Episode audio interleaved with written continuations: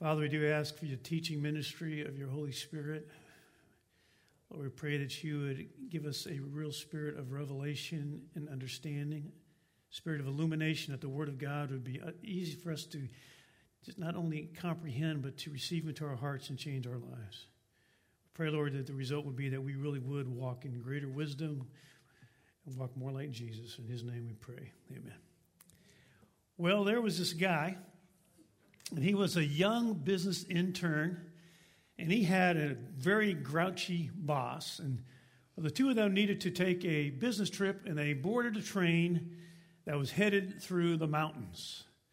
Now, they couldn't find any place to sit on this train except right across from this beautiful young lady and her grandmother. After a while, it was obvious that this young woman and this young man kind of had an interest in each other because they kept looking at each other in a certain way. Well, soon the train entered into a tunnel and it went pitch black. And there was a sound of a kiss, then the sound of a slap. And then it came out from the tunnel. And after the train emerged from the tunnel, the four of them sat there not saying a word. The grandmother, she's thinking to herself, it was very brash for that young man to kiss my granddaughter, but I'm glad she slapped him. Well, the grouchy boss is sitting there thinking, I didn't know that young intern had enough brains to kiss that young lady, but I wish she wouldn't have missed him and slapped me. And the young woman, she's sitting there thinking, I'm glad the guy kissed me, I wish my grandmother hadn't slapped him. While the young intern sits there with a satisfied smile and he's thinking, life sure is good. How often does a man get to kiss a pretty girl and slap his grouchy boss all at the same time?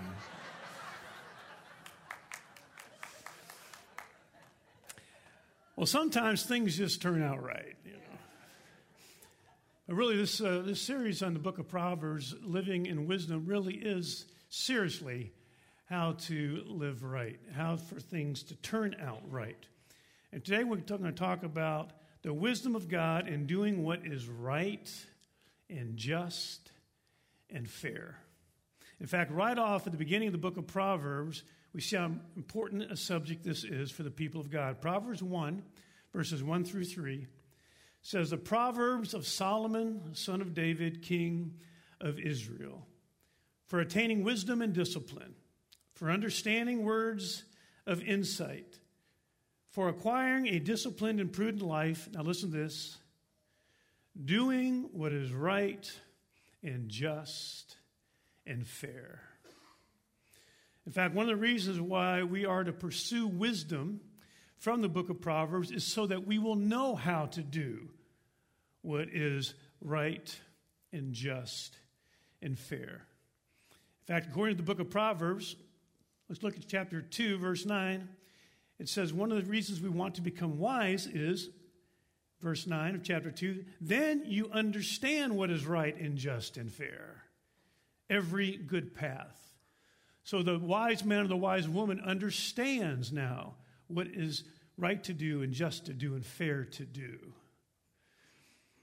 The idea of the justice in the book of Proverbs really is refers to the way that things ought to be in God's world.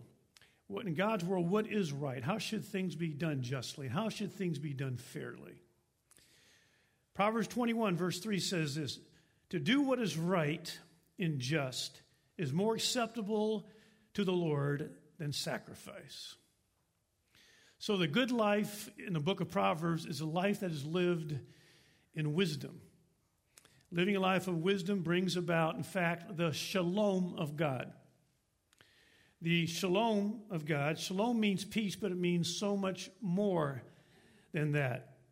It means more than just the absence of conflict. It really is the positive presence of harmony and wholeness and health and prosperity and human flourishing in all of its fullness. That is shalom. And this kind of shalom requires a certain amount of wisdom to take place. It requires human relationships to function in a certain way. it requires true justice in order for there to be shalom. In fact, there is no real shalom without justice. Now, justice in the book of Proverbs has to do with the ordering of life in such a way that it brings about what is just and what is right and what is fair. And this is something that we all grow up really uh, kind of understanding uh, in our innermost being. Even as a kid, we, we have that sense of fairness and just, justice. I can think of times when I was a kid when the goodies were being handed out. If, if my brother got more than me, I would, my first thought was, that's not fair that he got more of that than me. My dad had his great wise solution for that is that if we had a you know if we if we had a piece of cake and we were both going to get a certain part of it, he'd say, "Okay, one of you cuts the cake, the other one gets to choose which piece they want." It's amazing how things got real fair after that. But this is what is supposed to be communicated. Really, our country is founded on these, these principles from the scriptures. And that's one of the reasons why we have Lady Justice blindfolded, holding the scales of justice. That is a picture, really, that there is to be true justice and true fairness, regardless of ethnicity or social economics or age or gender. There, is, there needs to be fairness, there needs to be justice. In fact, this notion of equity that really was deeply embedded in our laws as a country originally really is embedded ultimately uh, in biblical law. Leviticus 24, verse 22 says, You are to have the same law for the foreigner and the native born. I am the Lord your God. Leviticus 19:15 says, "Do not pervert justice. Do not show partiality to the poor or favoritism to the great, but judge your neighbor fairly." So this insistence of impartiality before the law definitely stands against any form of ethnic discrimination or any form of favoritism for the rich over the poor. There needs to be fairness, regardless.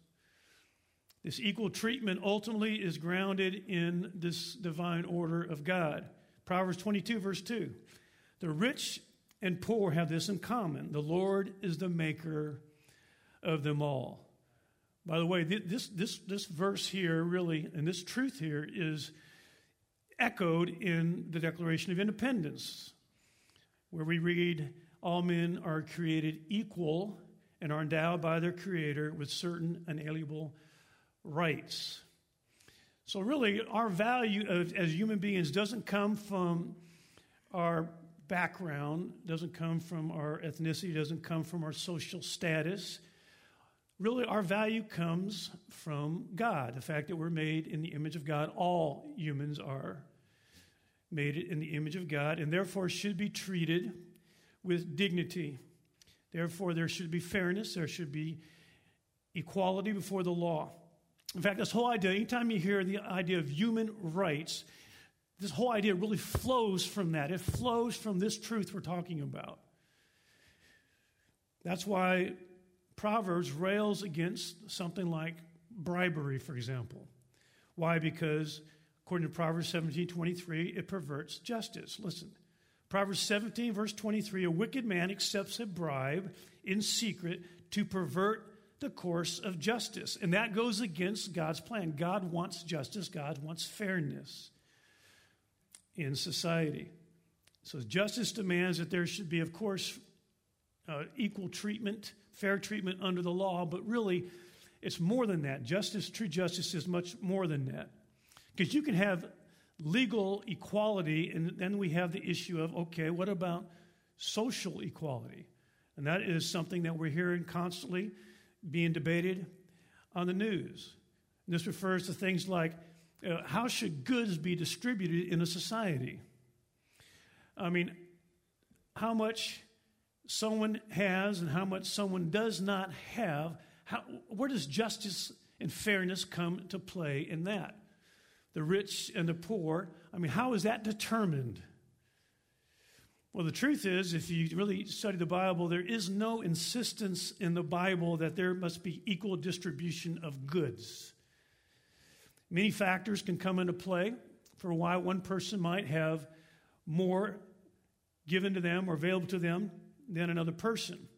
One person may be working harder, one person may actually be uh, making more moral choices, one person may be acting more wisely, so forth, and it affect the distribution of goods. That's why Proverbs also teaches something like this Proverbs 6, verse 10 and 11. A little sleep, a little slumber, a little folding of the hands to rest, and poverty will come on you like a bandit, and scarcity like an armed man. Or Proverbs 14, 23, all work brings a profit, but mere talk leads only to poverty. So there are many factors that really determine what a person ends up possessing. But Proverbs also recognizes that there can still be an injustice in the distribution of goods. Like for example, Proverbs 13 23 says, A poor man's field may produce, an, produce abundant food, but injustice sweeps it away. So we see that it is possible for there to be injustice still, even in how a, a, the social economics applies to everybody from time to time. So it, what we see is that there is this consistent biblical theme of justice, and God is concerned about it, and we are called as wise men and women to line up with God and treat people fairly and justly. But what we see is there's also injustice in the midst of this. So, what does God think about that injustice?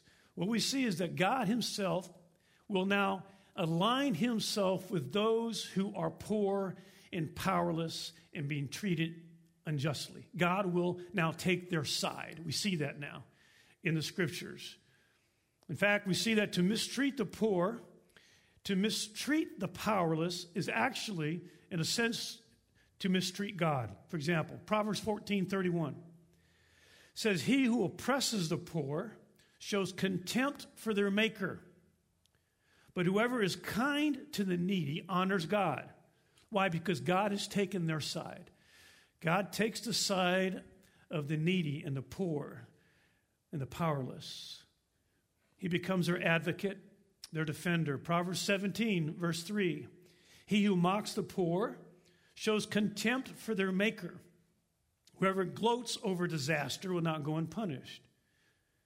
Proverbs 22, verse 22 and 23 Do not exploit the poor because they're poor, and do not crush the needy in court, for the Lord will take up their case and will plunder those who plunder them. Proverbs 23, verse 10 and 11, we see it again. Do not move an ancient boundary stone or encroach on the fields of the fatherless, for their defender is strong. He will take up their case against you. So God is concerned about the poor and the powerless. He sees the injustice and he takes their side. He sides with them, he defends them, he is their advocate. And those who are wise then will work with God and not against him in this regard. We will then, we also, who are wise, will side with those, the powerless and the poor, and take up their cause. Why? Because God does it.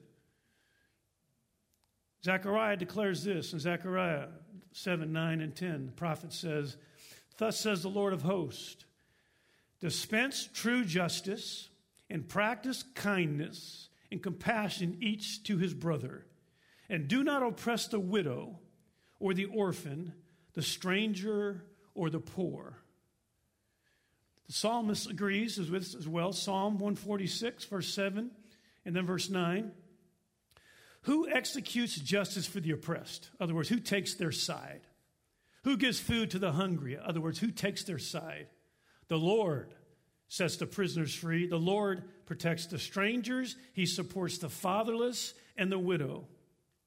So again, we're seeing this theme. God cares about justice. He cares about fairness. He sees injustice and he, he takes the side of the powerless. He takes their side. In fact, in the law of Moses, we see this Deuteronomy 10 18. The Lord executes justice for the orphan and the widow and shows his love for the alien by giving him food and clothing.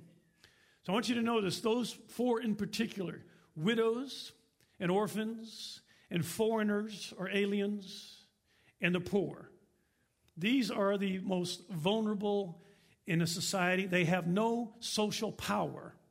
The widow has no husband to watch over her. The orphan has no parents. The poor has no money. And the foreigner has no family or friends to help them. So, what does God do? He takes their side, He becomes their protector. In fact, He pledges to do it. Proverbs 28, verse 5 Evil men do not understand justice, but those who seek the Lord understand it fully. So, those who seek the Lord are those who are going to be wise. And they are going to side with, what, with God. And in order to do that, they will then do things justly and fairly, and they will take the side of the powerless as well. So, if we want to live this consistent life with God's wisdom, then we got to be careful how we act, especially when it comes to the poor, the powerless, the orphan, and the widow and the alien and the poor. Proverbs 21, verse 13 says this If a man shuts his ears to the cry of the poor, he too will cry out and not be answered. I mean, wow. So we ignore their cries, we ignore uh, their need, and then don't be surprised if God ignores our prayer. That's what he's saying. Proverbs 29, verse 7 The righteous care about justice for the poor but the wicked have no such concern. So, because God cares for the poor and the vulnerable, He is involved. And He wants His people involved where He's involved. He wants us to be involved in doing what is right and just and fair, especially in regard to the powerless. In fact, God is so concerned about the poor and the vulnerable that he did something in the Old Testament. He set up something to help the poor, something called the year of Jubilee.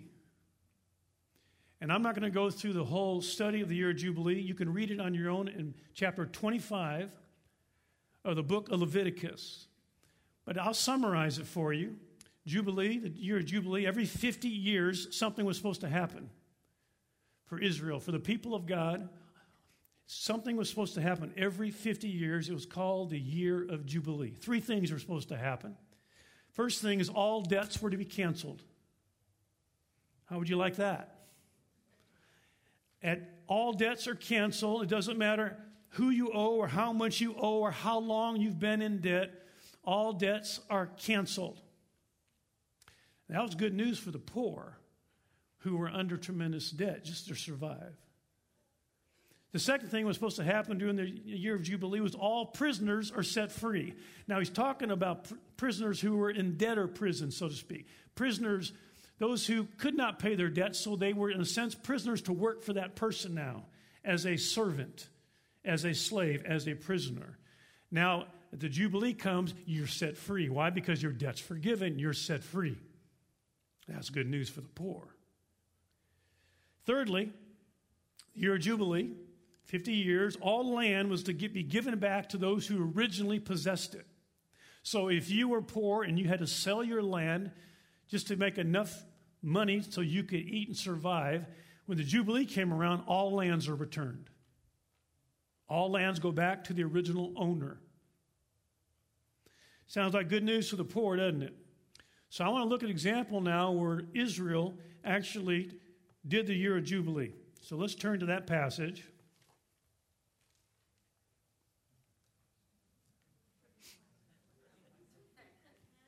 but you won't find it.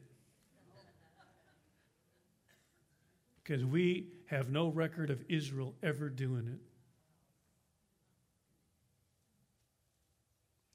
See, the Jubilee was good news for the poor. It was good news for poor people to get a new start. It was a chance for poor people to get a new beginning, a new start, new hope. But not once do we know that it was ever observed. It was commanded, but to our knowledge, they never did it. Why? Why didn't they ever do it? I think the answer is this. I think the answer is that throughout history, religious leaders have allowed themselves to be controlled by rich people. Rich people who had a lot to lose if this, in this present world, if the scriptures are followed. So somehow they ignored these scriptures or they rationalized them or they twisted them so they wouldn't have to forgive the debt, they wouldn't have to release the prisoner, and they wouldn't have to give the land they acquired back. So the poor didn't get a break. The poor didn't get the break that God intended them to get. They didn't get a new start, they didn't get a new beginning. Instead, they passed their poverty on to their children and their children's children. And this happened for hundreds and hundreds and hundreds of years. And then one day, God, who remember cares about the poor and the powerless, then one day came where God became one of them. I'm not just talking about a human, but one of them. A poor, in a poor part of the world, in this poor little town called Bethlehem, and a poor man and his young wife, a poor couple gives birth, not in a hospital, not even in a house, but in a barn. And this little baby has, for its first bassinet, a cattle trough this baby's clothes are not purchased at Baby Gap, but torn pieces of cloth wrapped around his little body. And this little baby, of course, is Emmanuel, God with us, Jesus Christ. And this little baby came into the world not just to provide a way, from hev- a way for us to go to heaven, but this little baby comes into the world to give hope to the poor, to give hope and release to the oppressed and the captives, to bring healing to the sick and the infirmed. It's interesting, before Jesus begins his ministry, he makes this announcement. He actually announces that he is going to inaugurate, he is going to, he announces the beginning of the Jubilee. He announces it when he starts his ministry. Remember Isaiah 61 says this. Basically, it says when Messiah comes, he's going to declare the favorable year of the Lord. The favorable year of the Lord is the year of Jubilee. Messiah comes, one of the ways that you will know he's Messiah, he's going to declare the favorable year of the Lord. In fact, let me just read what Isaiah 61 says, and then we'll see what Jesus does with it. Just listen to these words The Spirit of the Lord is upon me. He has called me to bring good news to the poor sight to the blind, deliverance to the captives, deliverance to the oppressed. He has called upon me to declare the acceptable year of the Lord. This is the year of Jubilee. So Isaiah 61 says the Messiah will come, and one of the ways you know it's Messiah, he's, he's, going, to, he's going to fulfill Isaiah 61. So what does Jesus do? When Jesus, when he starts his ministry, he goes back to his hometown, to Nazareth. The synagogue is full. The place is packed. Jesus stands up, takes his turn, takes the scriptures, the scroll. He wants the Isaiah 61 scroll. He reads it. Luke 4, 18 and 19. The Spirit of the Lord is upon me. He's reading Isaiah 61. Because he has anointed me to preach the gospel to the poor. He has sent me to proclaim release to the captives, recovery of sight to the blind, to set free those who are oppressed, to proclaim the favorable year of the Lord. And then Jesus says next, Today the scripture has been fulfilled in your hearing. Jesus was saying basically that he is the Messiah Isaiah prophesied. And as Messiah, he is declaring the Messiah's ministry, which included declaring the Jubilee. Now remember, Jubilee was good news for the poor. That means that debts are forgiven, prisoners are set free. So that's what Jesus does. Jesus starts his ministry. What does he do? He's forgiving people's debts, he's forgiving people's sins left and right as they come to him. He is setting prisoners free. He's setting the oppressed free. Everywhere you go, Jesus is giving the, the, the, you know, the poor a new start. And by the way, it's not just spiritual that Jesus is doing this. He's bringing healing to the sick, deliverance to those who are demonized and oppressed. he's bringing the kingdom of God. He's releasing God's kingdom on earth as it is in heaven.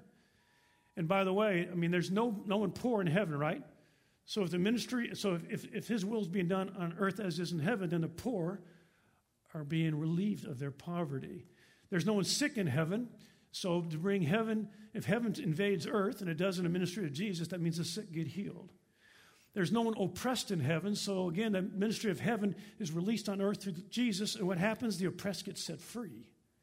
This is the kingdom ministry that we see Jesus doing. He is giving good news to the poor, good news to the sick, good news to the oppressed.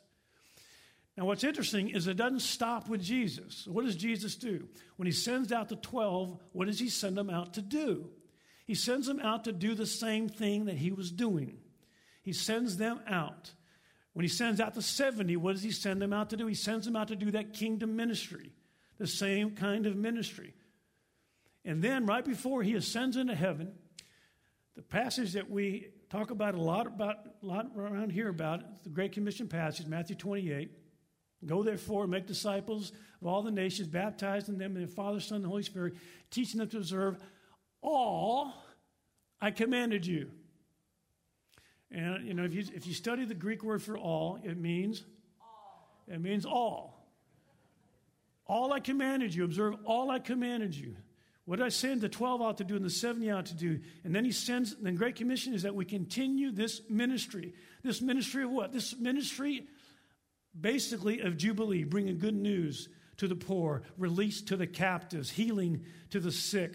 You know, this is supposed to be a ministry that continues through the church on planet Earth. The church today is supposed to be releasing the kingdom rule of God on, the, on earth as it is in heaven. When I was a seminary student in 1980, they had a guest speaker at chapel and this guest speaker got up there and said, You guys are great with Greek and Hebrew. He says, in fact, there are whole denominational splits over one Greek word. And he held his Bible up. He says, I got a Bible here with 2,000 verses on the poor. And what I want to ask you today is what you're doing with those 2,000 verses. You could have heard a pin drop in that chapel service. I mean, conviction just kind of set upon the whole chapel, set on me as well.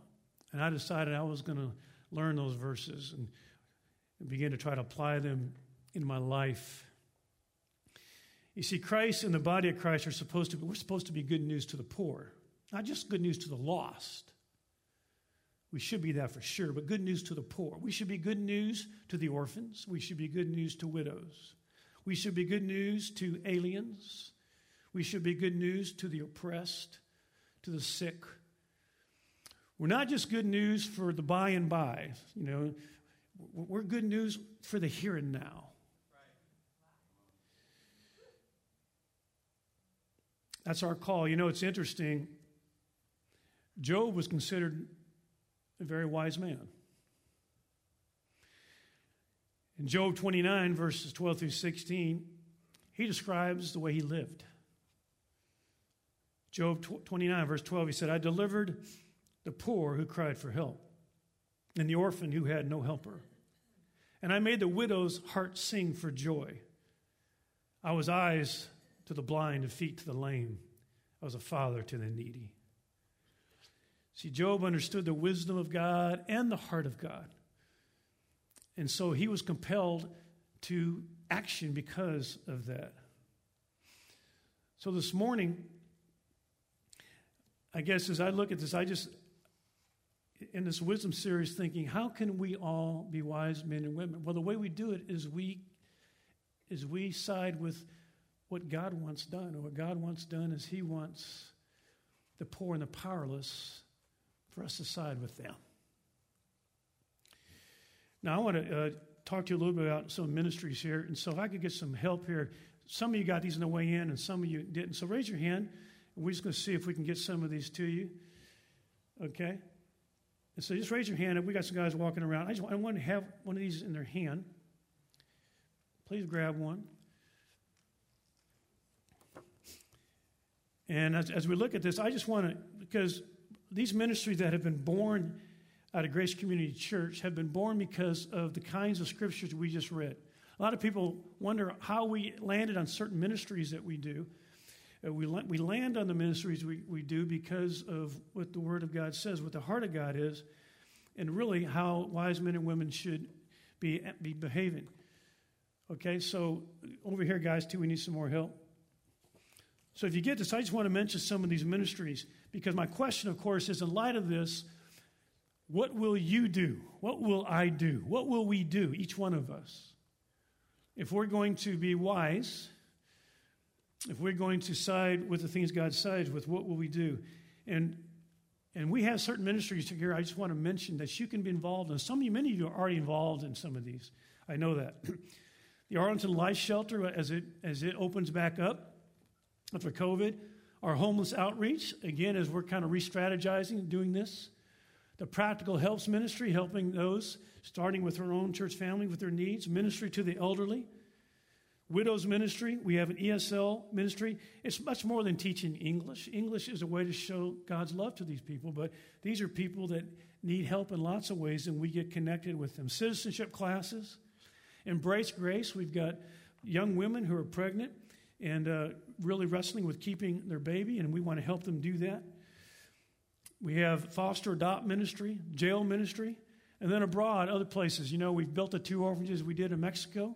That flows out of this. All these scriptures we're reading, those, that ministry flows out of that. Naomi's Village in Kenya, Pastor T's Orphanage in Myanmar, Source of Compassion in Central Asia, Kujak Ministries in Turkey, Agta School Scholarships in the Philippines among the Agta people. These are some, these are some ministries. And I tell you, my, I'd love to have, to have a page that is a lot longer, that has all these ministries that are born right out of this church because we have God's heart in this matter. But basically, this morning, as we're doing this series on wisdom, my question to you is how will you, how will you side with God and side with the poor and the powerless? In what way? Because we all need to have an answer for that, I believe. All of us need to have some answer for that. Because we are here, we are God's people on the earth, and we should be releasing His kingdom. There should be a jubilee coming there should be a new start for the poor because of Grace Community Church. And there are so many things that are happening already. But, but I just want to encourage you if you're not already connected in one of these, then my question to you is what are you doing? What will you do to side with the poor and the powerless? What will you do? Because all of us need to have an answer to that. All of us do. We're part of a people that are giving the poor a new start. And so I just want to encourage you, if we're going to close in prayer in just a moment, and I just want to encourage you to think about okay, Lord, how can I side with what you side with? Because God sides with the poor and the powerless. We see that. We need to side with them too. Let's stand for prayer and ask Aaron to come on up here. Now, part of what I believe the Lord wants to do this morning is I believe that He wants to release, in a sense, some jubilee right here in this room and in the rooms and those of you who are online. I believe He wants to forgive some debts some of you may not even know Christ. You still are carrying the weight of your sin, and the judgment to come is on you. You're carrying your guilt and your shame, and Jesus wants to release you from it today. Some of you may know Christ, but you still are, are, are walking with a sense of guilt and shame that He wants to set you free from today. Some of you, I think, are, are oppressed, and the Lord wants to set you free from the oppression today. I think He's going to break some of that right, right in this room. Some of you need the Lord to heal you from some infirmity. Maybe it's physical, maybe it's mental, emotional, but the Lord wants to heal you. Now, I'm going to declare some things in the name of Jesus over us in just a moment. And I tell you, it, you need to activate your faith.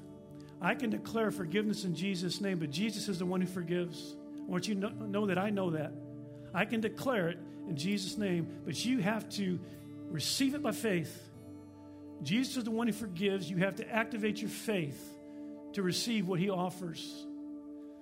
And so I want to declare a few things over us right now. Lord Jesus, here we are. We're your people. And Lord, we want to walk in the fullness of all you have for all of us. Even right now, Lord, you don't want anyone in spiritual debt right now. You don't want anyone, Lord, in bondage, oppression. You, Lord, you want to release your kingdom. You want to heal the sick. So we're asking you, Lord Jesus, now. You, you're right here. You're, you're among us. We, are gathered in your name. You're, you're walking up and down these aisles. You're here. You're here. So, Lord, we're asking you to release those who are in any debt, those, release those who are struggling with the guilt and shame of their sin even today. Release them. And I declare in Jesus' name, the Lord has taken away your sin.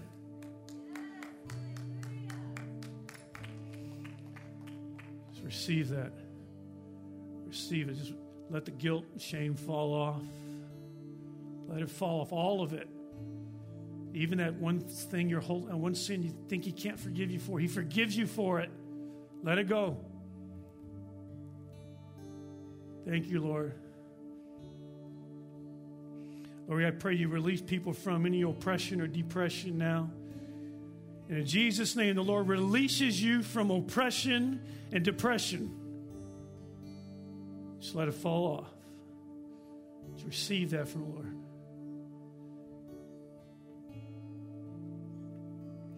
Lord Jesus, it's so easy for you to heal.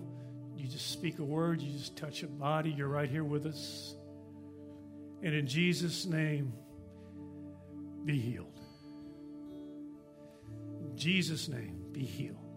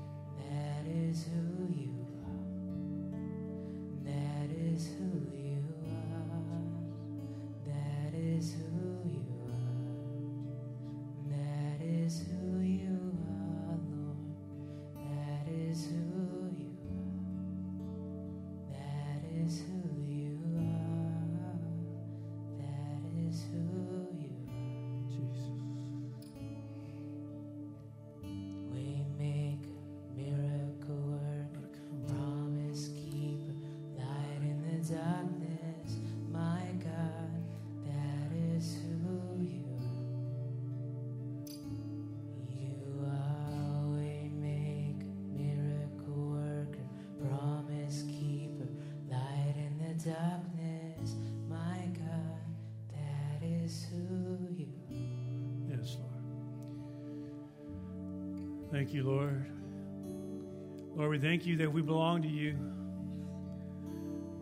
And Lord, we thank you that we get this high calling of siding with the things you side with, of being your kingdom releasers, even now, of releasing shalom, Lord, as we live our lives, of releasing what is right and just and fair.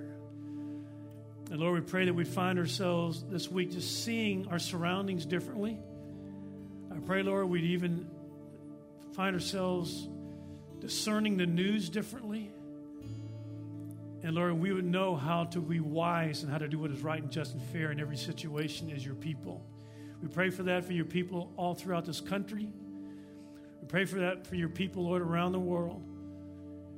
And we ask you, O oh Lord, that the poor and the powerless will get a new start because of us. We pray this in Jesus' name.